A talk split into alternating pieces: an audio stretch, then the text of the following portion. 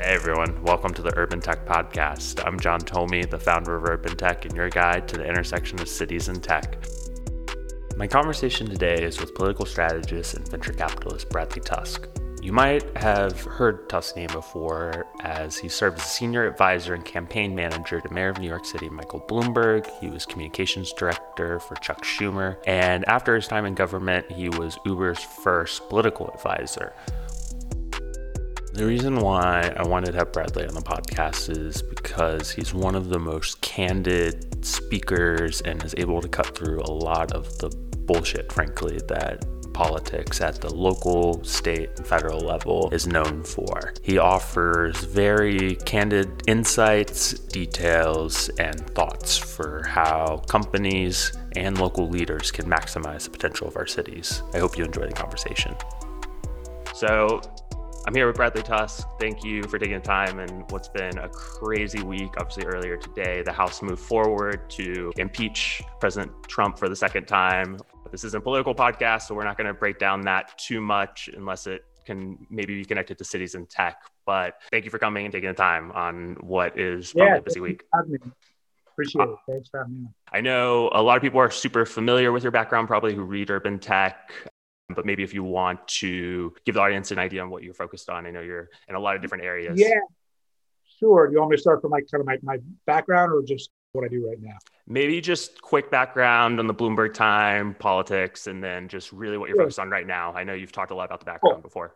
Yeah, yeah. So start off in government politics with Mike Bloomberg's campaign manager, worked for him at City Hall. I spent four years as the deputy governor of Illinois, a couple years in Washington as Chuck Schumer's communications director. And then in the 2010s, started a bunch of different companies, Tusk Strategies, which is a consulting firm, Tusk Ventures, which is a, a venture capital fund, Tusk Philanthropies, which is a foundation that promotes mobile voting and, and some other causes, Ivory Gaming, ran a bunch of campaigns to legalize ride sharing around the, the US a bunch of stuff like that, like that. And then right now, to the things that I do are one, I'm the CEO of Tusk Ventures, and we're, as far as I know, the only venture fund that really focuses on the intersection of, of regulation and technology. I'm sure we'll talk more about it, but we invest in seed and Series A companies in highly regulated industries. Um, chairman of the Ivory Game Acquisition Corporation. It's a public company on the NASDAQ. We did a SPAC for a couple of months ago, in which we're putting together uh, a physical and digital new type of, of gaming company. I am incubating a startup in the field of tele-religion. I still in stealth mode, but I'm excited about it. Just got off a three-hour brainstorm on it.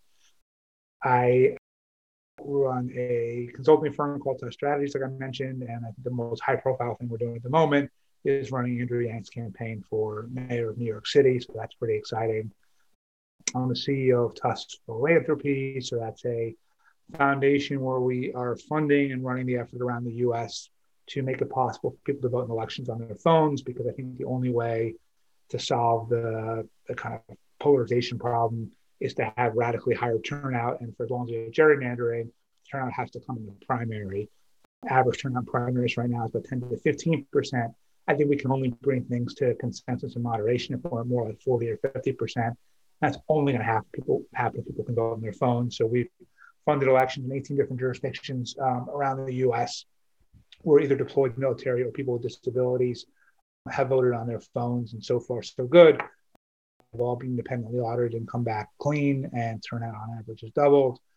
We also fund and run campaigns around the issue uh, of childhood hunger, and we've passed breakfast after the bell and other programs like that. I think in 11 states now, about 2 million more kids now have access to, to regular meals as a result separate from that, a little bit of media stuff. I write a column for mm-hmm. Company. I host a, my own podcast called Firewall about tech and politics. I wrote a book about that stuff called The Fixer. Working on another book right now. I teach this stuff at Columbia Business School. Recently created something called the Gotham Book Prize, which we're giving out to the best book set in New York City every year to help the city through a difficult time. And uh, I'm in the process of opening up a bookstore and podcast studio in Manhattan. So I think that's mainly what I do. Perfect. say you're a little busy, and I think that pretty much gives everyone an idea on why I wanted to bring you in. You recently wrote a column for Fast Company focused on how new tech hubs are growing, what San Francisco or Silicon Valley could be potentially risk losing, what the opportunity is. I know there's a lot of online conversation about this topic right now, especially on Twitter, but I think your column really cut through a lot of the noise at what makes new cities attractive. So I'd love maybe if you could walk me through your argument there and some of the points you thought? Of. Yeah, we have seen both San Francisco and New York, especially, really start losing businesses to other jurisdictions. So HP, Oracle, Dropbox, Tesla, almost to Texas out of the Bay Area, Goldman Sachs, Carl Icahn, Elliott Management, moving some or all of their operations from New York down to Florida. And the, the question is why? And I think there's a few reasons this ultimately happened. So the, the first is a little broader. I didn't really get into it in this particular column because it was like a separate column of itself mm-hmm. that of the Daily News earlier. But if you look at the flight of manufacturing in the US in the second half of the 20th century, what really happened was at some point, manufacturers realized, oh, I can make the same thing at good enough quality for a tenth the cost in Taiwan, in Mexico, wherever it was. Once they realized that, there was no going back. There was that aha moment. Mm-hmm. And once it happened, there were efforts to incentivize people to stay here and try to keep them. But at the end of the day, even if it was over a 40 year period, a lot of that basic manufacturing left the United States and cities that were totally manufacturing dependent. So uh, Cleveland, or Baltimore, or Detroit have never really recovered. They occasionally run a PR campaign to say that they're recovering, but yep. it's you know Chamber of Commerce is pumping a little bit of money out there. Yeah, exactly. Or other place like John mm-hmm. But the reason why cities like New York and San Francisco, um, while they lost a lot of manufacturing jobs, didn't end up suffering that much, is because they were also for different sectors, especially New York, the white collar hub uh, mm-hmm. of the US. And the perception was if you are a big law firm, consulting firm, investment bank, tech company, advertising, marketing, media, whatever, go down the list, you had to be in one of those places. Or if it was entertainment, you had to be in, in Los Angeles. And I think, unfortunately, the office version of that aha moment happened during COVID, which was all of a sudden everyone went to work from home, everyone went on Zoom, and the realization is, you know what? It's okay. Like I think we'd all rather not have the limitations on our freedom that the quarantine imposes. We all have to go out for dinner, go to a ball game, or whatever it is. But basically, like my employees have been pretty much equally productive remotely as they are in person. The mm-hmm. biggest challenge I have found is onboarding new people and training them harder in, in this kind of environment.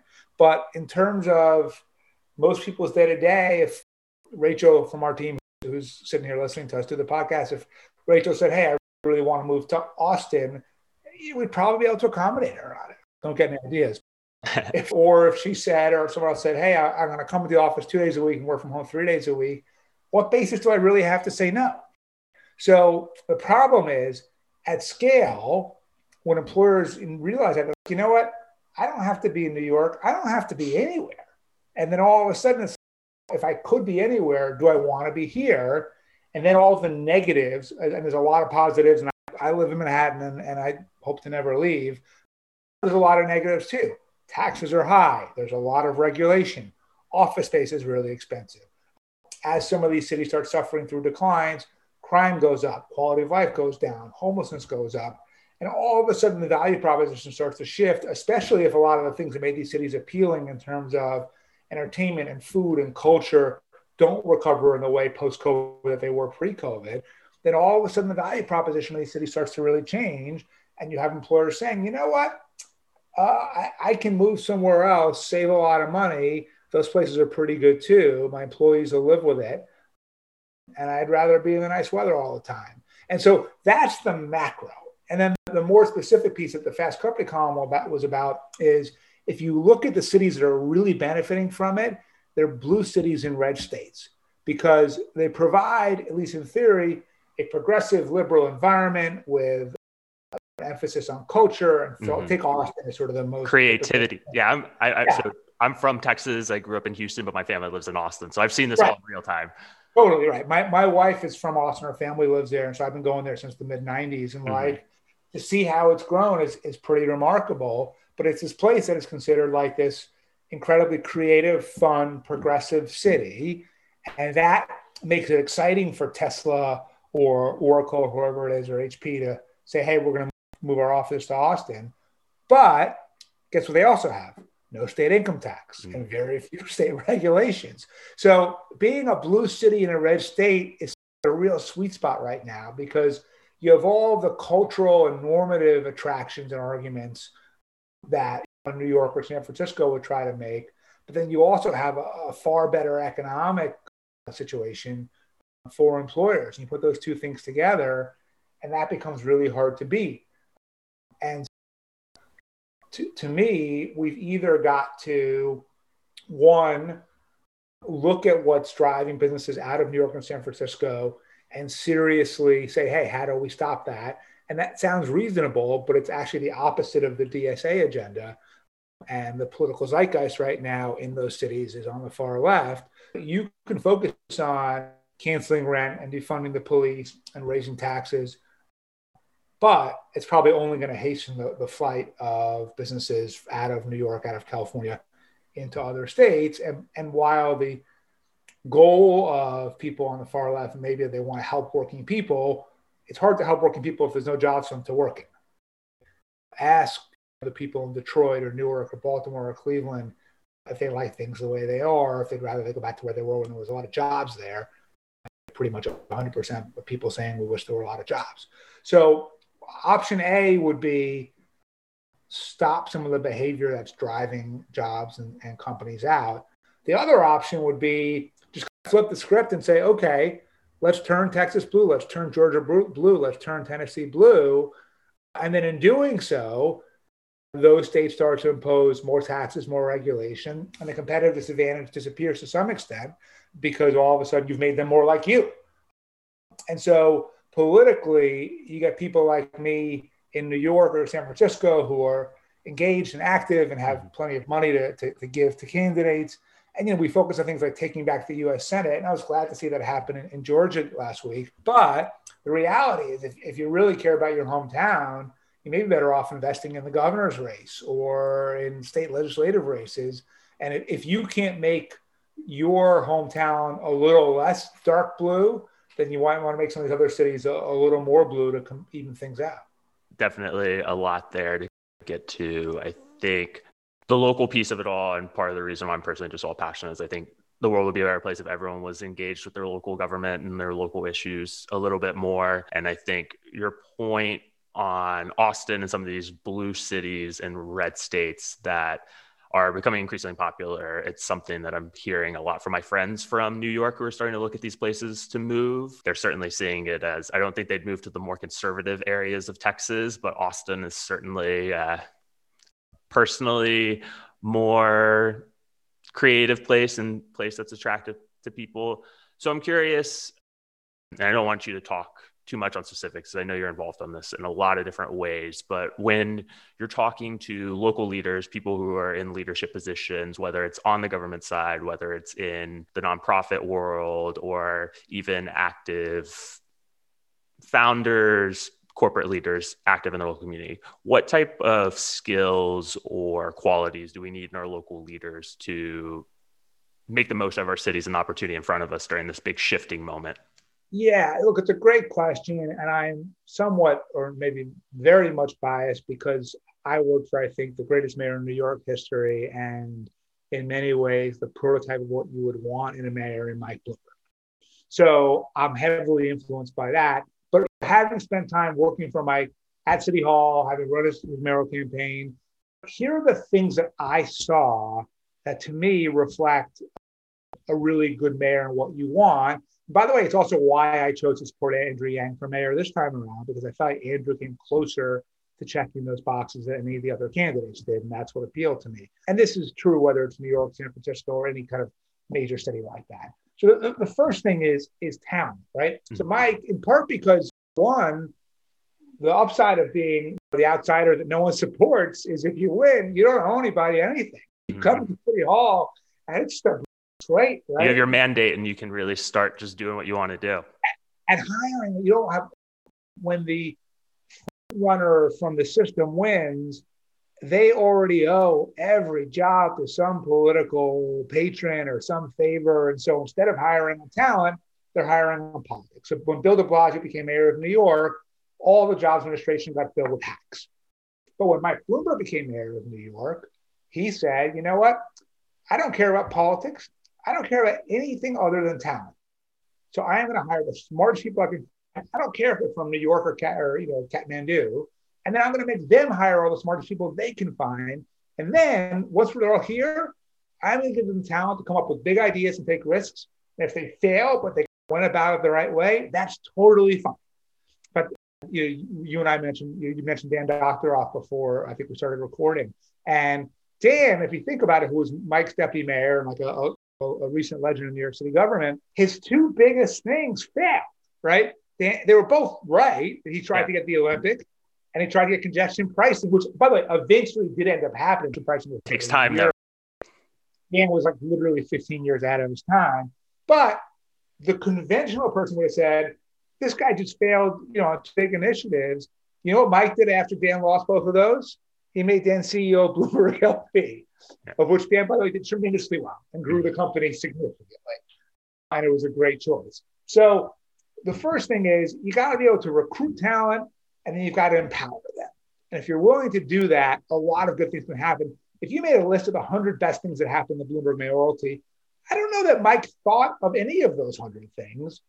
He created an environment and culture that made it possible for all 100 of those things to happen. So that's number one. Mm-hmm. Number two is city government is an operational job. And I'll, I'll tell you a famous story. So in the early 1970s, New York had a guy named John Lindsay as mayor. And Lindsay was this very dashing, good looking guy, really was thinking about, he, he saw himself as the next JFK. And in Chicago, the mayor was the original Mayor Daley, right? The ultimate war insider. And yeah. yeah, like absolutely couldn't be more different. And at least according to this story, they're at some dinner where they're both at it together at the same table. And Lindsay is going on and on about the Vietnam War and his opposition to it. And finally, Daley's had enough. And he leans over and he says, Your job is to pick up the trash.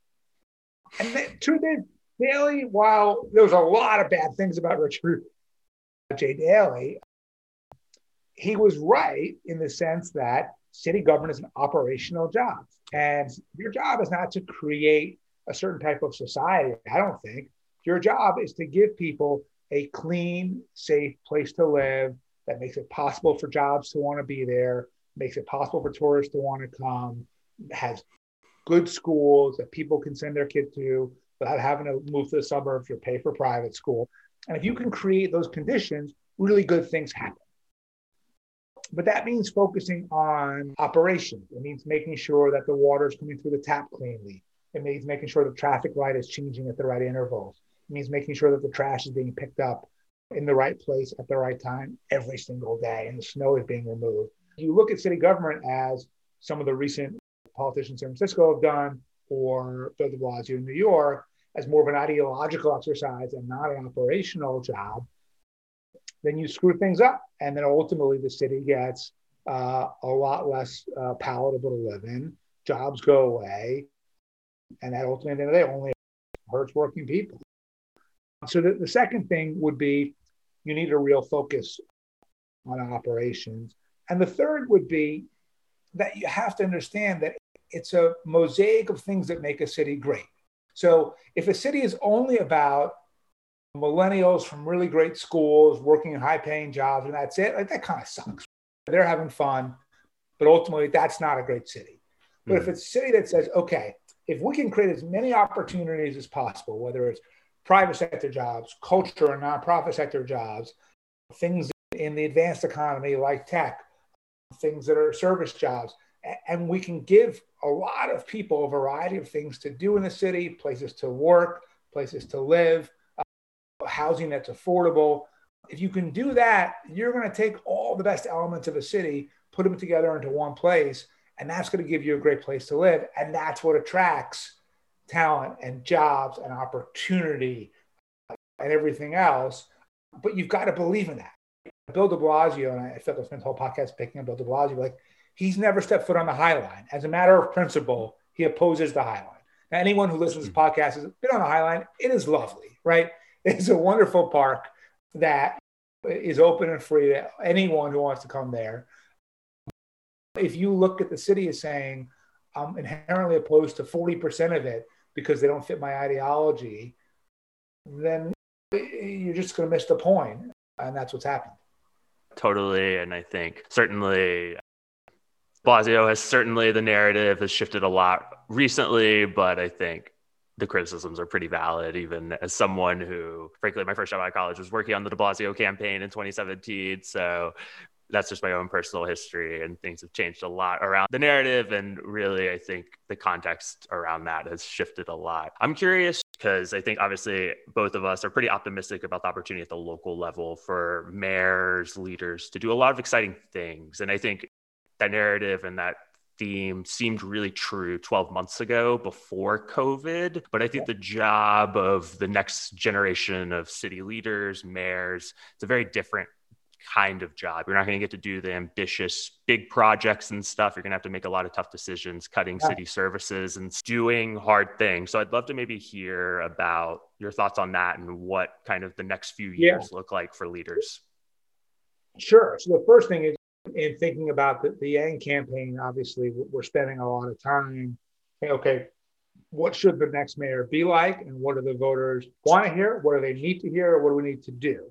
And I think it's a mix of a few things. So one is you're right. There's got to be a focus, like I said before, on just getting shit done because, like right now, New York City, they can't distribute the vaccines. They are literally so inept that we have vaccines sitting in this city, and they're yeah. not getting people's arms because the basic functionality isn't there. So you need a mayor who's going to say, I'm going to make sure the vaccines get distributed, or oh, God mm-hmm. willing, by the time the next mayor takes office, everyone will have gotten one.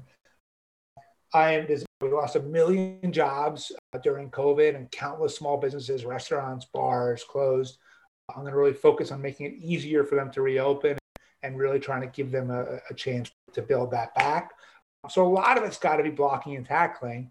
And at the same time, there are some really big, bold items that also need to be addressed. So, you know, Yang is universal basic income is his big issue.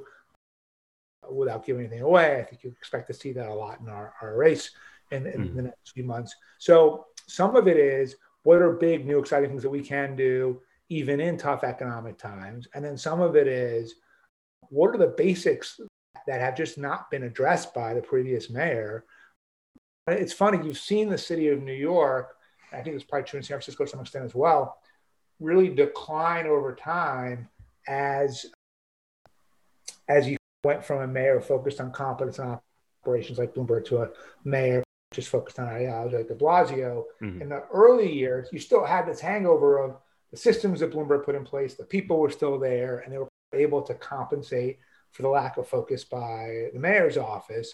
And then over seven, eight years, those people leave, they move on, they attrit. And eventually you start to see streets that are dirty, graffiti, urination, a huge uptick in homelessness, city schools really getting much worse, all of that. And so you've got to be able to address that. But at the same time, I think voters do want to hear big ideas as well. And so whether it's New York, San Francisco, or other cities, I think the person who can say, I, I can make the trains run on time, but I also have some big thoughts and ideas, that's the person that I think will have the best shot. I love how you put that because I think I'm looking to figure out how I'm going to cover and look at the New York race and particularly the primary race, since that's obviously where a lot of the action is for New York right now, based on just general election demographics in New York. So I'm curious that's when you're talking to people on the government side, political side, that's one side. But when you're talking to more people on this tech side, when you're talking to LPs on the venture side, when you're talking to startup founders who are maybe looking to relocate to new cities, what kind of advice or strategies are you giving or offering to them when they're choosing a place to embed themselves? And obviously, the whole world's remote now and everyone can be wherever, but you have to pick some place to stick a flag in the ground. Yeah, yeah. First of all, at least for New York, I try to convince him to stay because I love the city and I want it to do yeah, well. It's a special place. Yeah. But uh, sometimes it really just doesn't make sense for them. For, for me, at least, when I talk to people, I'll, I'll go through look, there may be, yes, taxes are high, but there may be tax incentives that you could qualify for that you're not aware of. There might be new rent discounts that come into place because there's so much vacant real estate. Uh, the because there we've lost so many jobs, there may be a lot more willingness to try to be accommodating today, where six, you know, sorry, 10 months, 12 months ago, whatever it was, they were just blowing you off completely. Just like, ironically, a lot of startups that have products that are controversial but potentially really lucrative from a tax revenue standpoint are going to benefit tremendously from COVID because all of a sudden, if you're FanDuel or DraftKings, or if, if you're a, a cannabis company, everything you do is going to get legalized now, right? When times are really good, politicians say, I don't need the political heat of dealing with this issue, and the implementation is much slower. When the choice all of a sudden is not, I can do this mobile sports betting thing and, and get some criticism or not, it doesn't really matter, then you don't do it. But if it's, I've got to slash funding for schools and hospitals, raise taxes, or let them just bet on their phone on the football games, all of a sudden mobile sports bet doesn't sound so bad. So, ironically, tech regulation in some of the really big cities over the last five years or so has been pretty harsh because when times are really good and the cities don't need money, it's politically feasible to be really anti-tech. So you see New York driving Amazon second headquarters out of town. You see San Francisco putting all kinds of new restrictions on short-term rental or Google buses or whatever it is.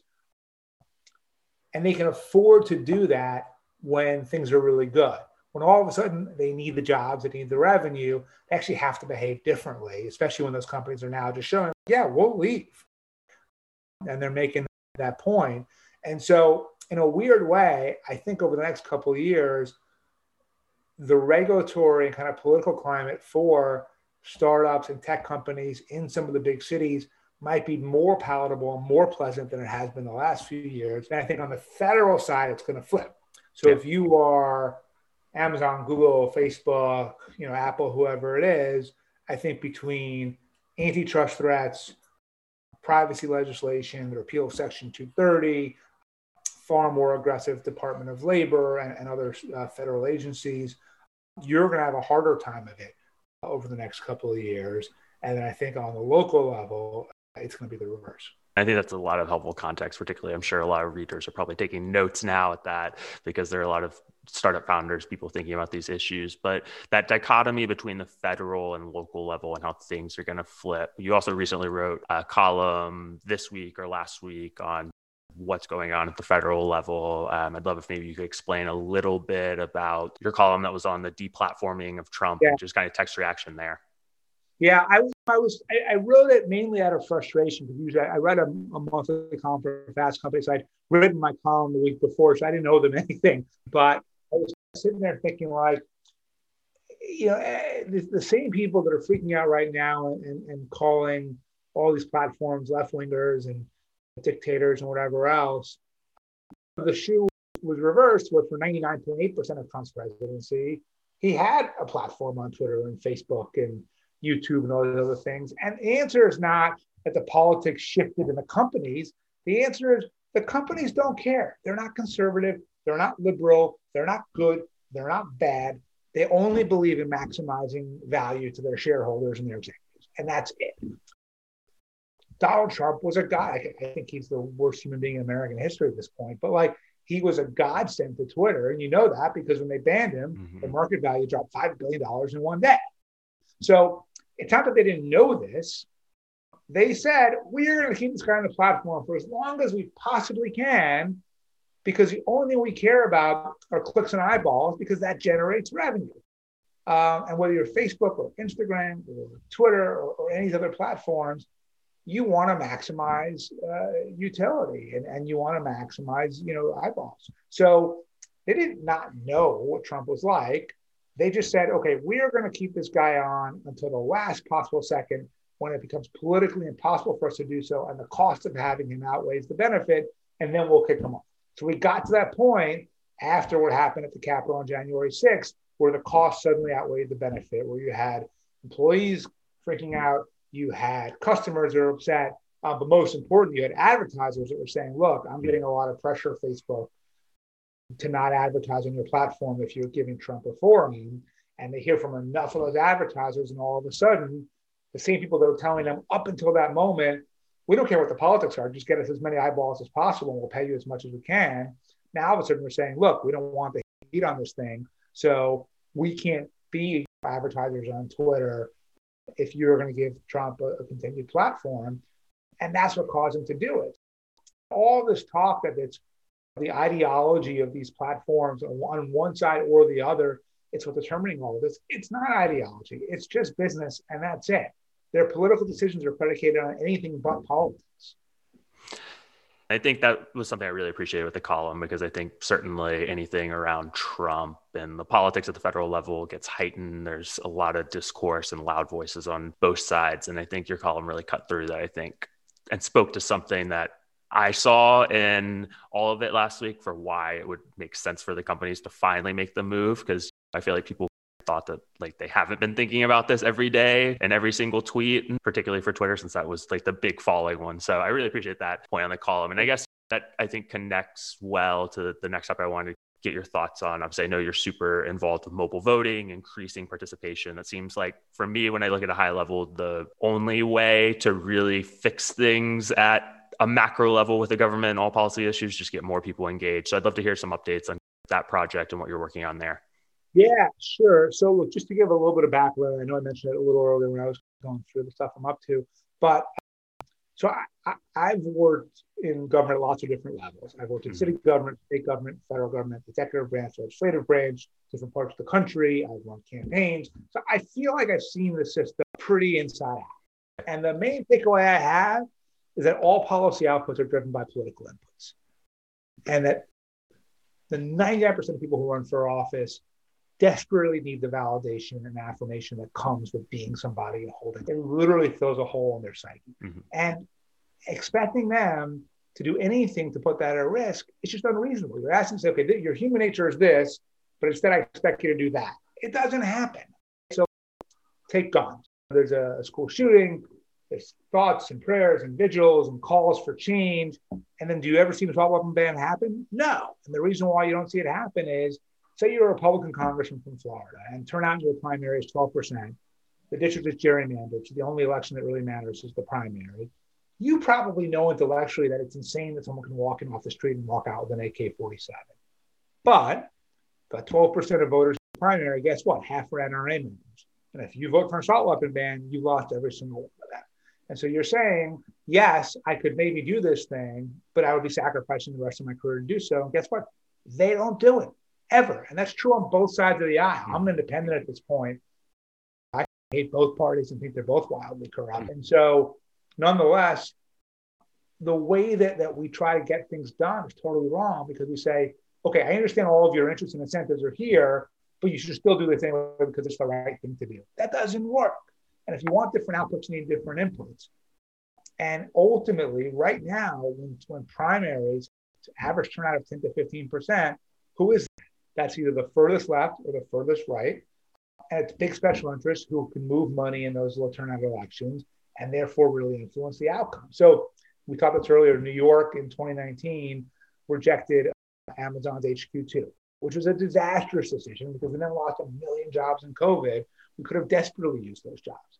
But the politicians from the district that really led the fight against it politically were exactly right in what they were doing, which is they said, okay, yeah, 60% of my district may support this and 70% of the city may support this.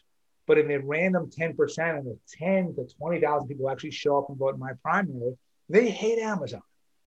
And so I don't need to make everybody happy. I just got to keep these lunatics.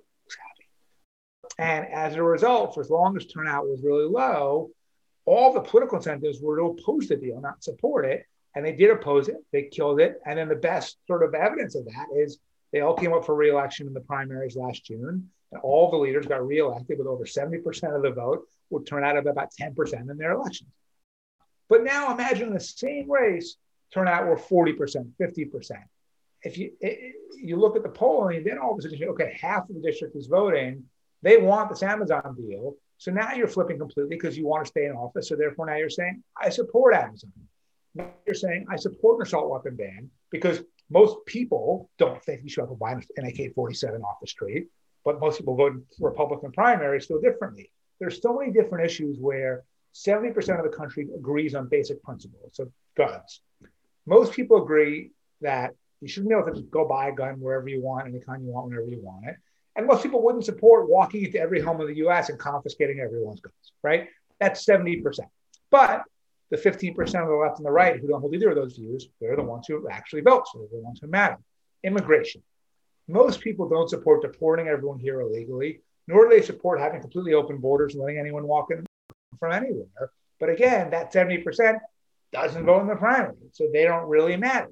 If we want to see consensus on issues like healthcare, climate, education, guns, immigration, whatever it is, we actually have the consensus in terms of the views. We don't have it in terms of the influence, and that's because people don't vote. So when I was running all the campaigns to legalize ride sharing back in the kind of 2011, 12, 13, that, that range, the way that we beat taxi at the time, Uber was this tiny little startup, and taxi was this powerful cartel with all kinds of political muscle. But the way that we won, that we were able to turn our customers into political advocates right? So all of a sudden, people who never vote in a, in a primary, generally are politically disengaged, are being getting an, an alert on the app saying, look, if you like this thing, if you like just pressing a button and getting a car instead of having to hope that a cab happens to come by and stops for you, you've got to say something because otherwise it's going to go away. And if you press this button, we will connect you to your city councilman, state rep, state senator, whoever the relevant person was in that particular situation. And as a result, millions of people over a period of years ended up weighing in on behalf of Uber and behalf of rideshare. And we won in every single jurisdiction in the United States. It is legal in every, now not legal everywhere in the world, but everywhere in the US.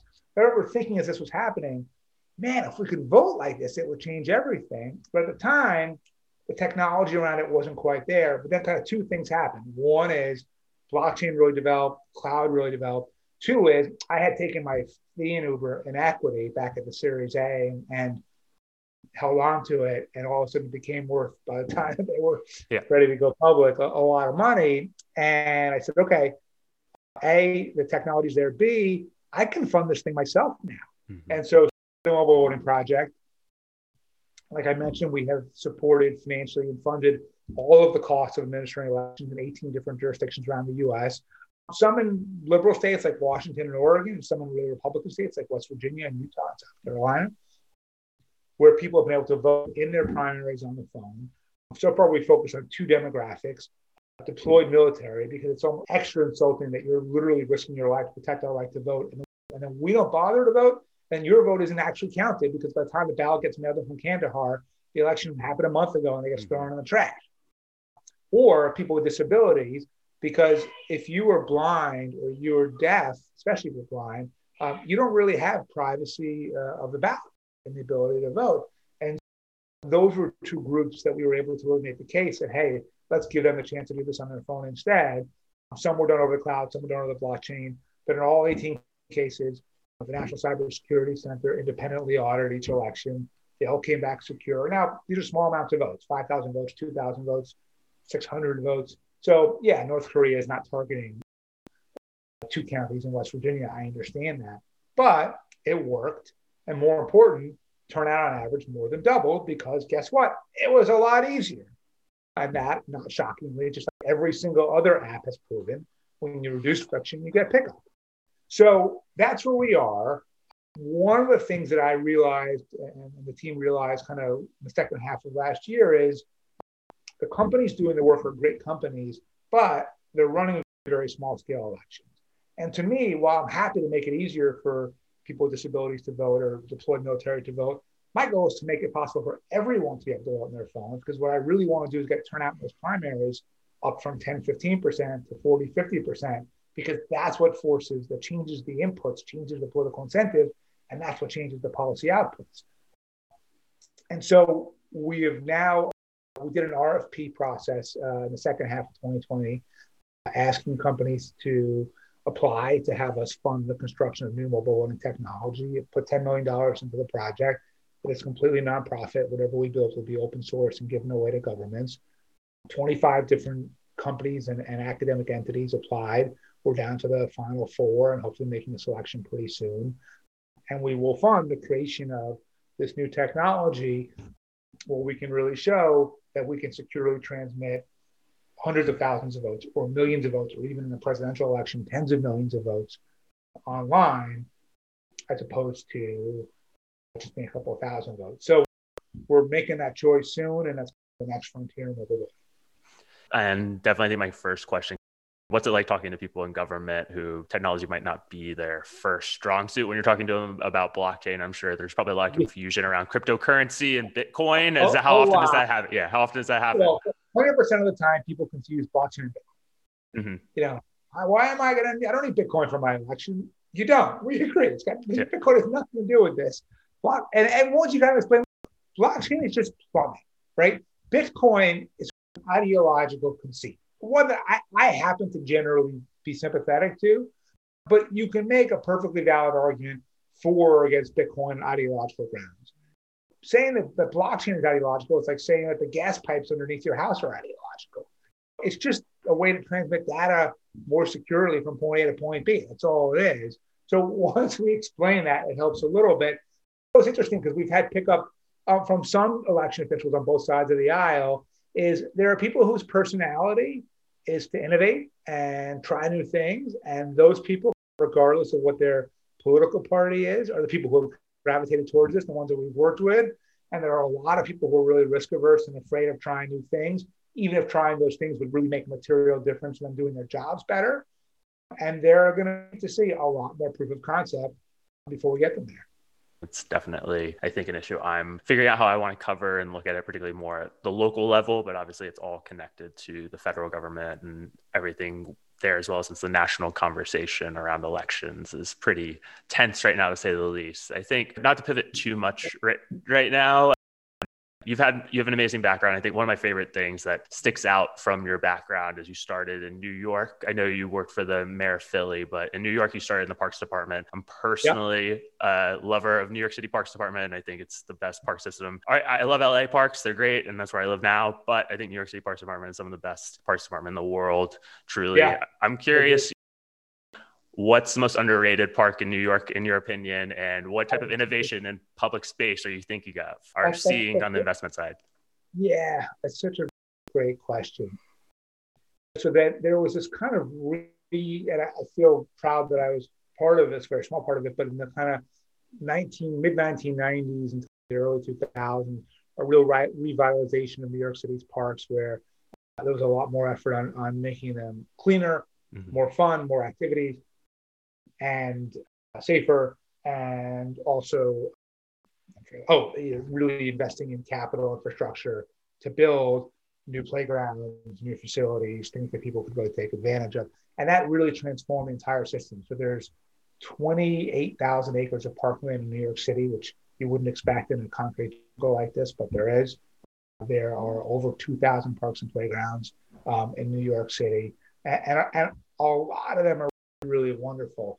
One that I think is really interesting is Morningside Heights Park yeah. up by Columbia University. Mm-hmm. And it is a park that is, has incredible natural beauty. It has a wooded area, it has cliffs, but it had been very dangerous for a very long time in the 1980s and early mid 1990s and had developed a terrible reputation. Columbia students were afraid to go in there. By the way, it's where Andrew Yang is launching his campaign tomorrow. But heck because he went to Columbia.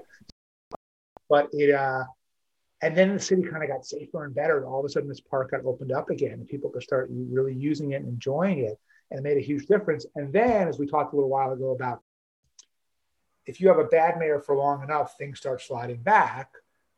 These parks are getting more dangerous again, and a, a young Barnard student named Tessa Majors was stabbed to death in the park by a group of kids. She was there trying to buy weed, which was illegal, although it should be legal, but it was. And something went wrong, and, and, and she was killed. And, that really showed kind of the, the rise of that park and the fall of that park. And I think hopefully it can rise again. Uh, And so that's a place that I really love. I live downtown, so the park's closest to me. Union Square Park, Madison Square Park, Washington Square Park's not that far. When my kid, my kids are 14 and 11 now, but when they were little, I spent all of our time at the playgrounds and really knew the ins and outs of every little kind of corner playground on a, on a different street. I, there was one I remember on 11th or it was 12th between A and B that was like the most beautiful playground, and it was so out of the way for people that like it was there was always tons of space. It was like the most lovely place. Maybe, maybe that in some ways I forget what it was called. So that's the the answer on which parks I like. Yeah, I'll take that. I'll take that. Yeah, great. In in terms of innovation, look, I haven't seen that much in recent years simply because the de Blasio administration here in New York has not focused on innovation, right? They've been pretty hostile to innovation. So as a result, the commissioners of the agencies have not been encouraged um, to embrace innovation. I think they've been encouraged to turn away from it. You can envision a world where construction technologies improve significantly, that you could meaningfully bring down the cost of building a playground or building fencing or building new uh, benches or anything else. Maybe you don't necessarily need a workforce to do it. Maybe you can do it with robots. Maybe it's all prefab. But ultimately, the system is completely dependent on how much money gets invested in it. And if you could rebuild a playground for $500,000 instead of a million dollars, guess what? You can build two playgrounds instead of one.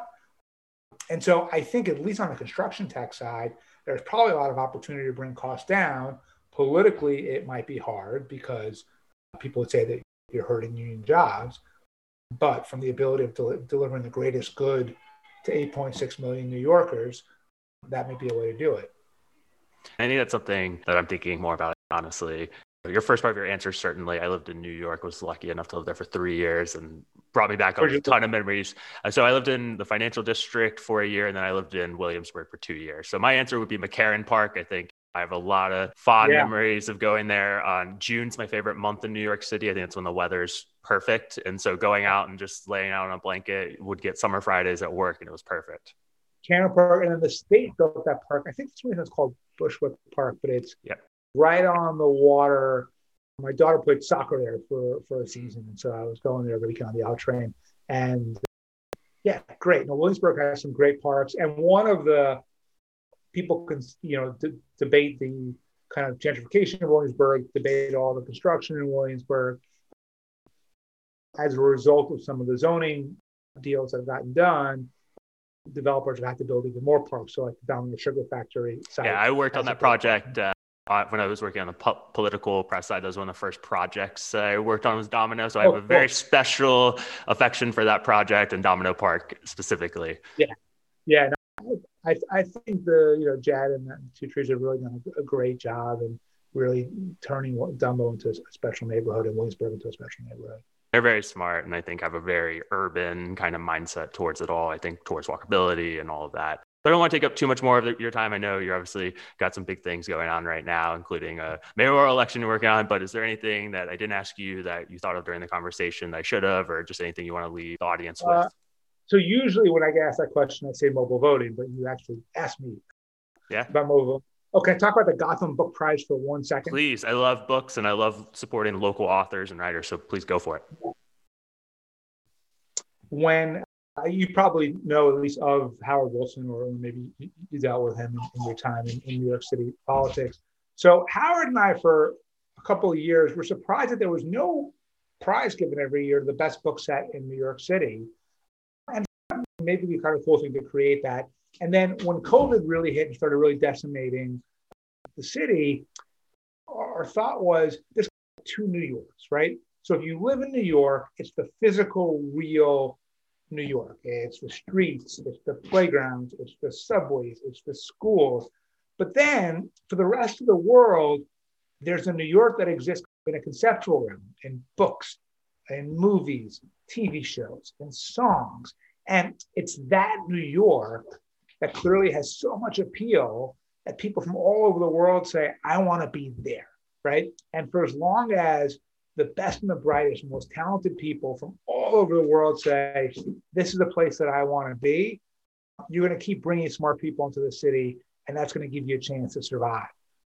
And so our thought was there's not that much that you know we as individuals could really do to change kind of the physical plight of the city from philanthropic standpoint over the next couple of years. But that mystique about New York, if it remained and people were incentivized to keep writing about New York and making movies about New York and everything else, then that would help keep that mystique and that, that aura alive and really help ultimately New York long term. And so we set up the Gotham Book Prize. We give $50,000 each year to the best book set in New York City. We're announcing the nominees on Monday, and then we'll announce, award the first prize in April. And my hope is, I mentioned the, earlier on, uh, negotiating a lease to open up a bookstore and podcast studio on the Lower East Side. It's actually on Orchard Street, a couple of blocks from where my grandfather in the 1950s had a store called P&T Knitwear when Jews basically could, uh, garment district and that world was basically their main community. Mm-hmm. And so I love the idea of bringing it full circle and, and opening up a store that I hope to call P&T Knitwear uh, Uh, and really sell books and create some retail jobs in New York. And there's lots of shops that are, st- are closing. Hopefully, give New Yorkers a place that they can be proud. I think that project specifically speaks honestly to me. So I grew up in the suburbs of Houston, watching a lot of great art about New York and cities. And that was part of the reason that brought me to Syracuse, where I went to college and eventually led me to living in New York. So I love to hear that you're working on that and continuing to tell great stories about New York. So that's awesome. And best of luck on the bookshop and the podcast studio. I know obviously retail is a crazy time right now, and opening any sort of physical location is a battle. So thank you so much for taking the time to speak with me today. I hope I can talk to you again yeah, soon. Obviously, I think there's going to be some more issues. Yeah, it's an incredibly smart podcast. I really enjoyed it. So thank you so much for having me on. Thanks so much, Bradley. One final ask before I go. Please continue to share the Urban Tech newsletter and podcast with friends, family, and colleagues. Anyone who could benefit from learning about how tech is changing our cities more and more every day. Thanks, and I'll talk to you soon.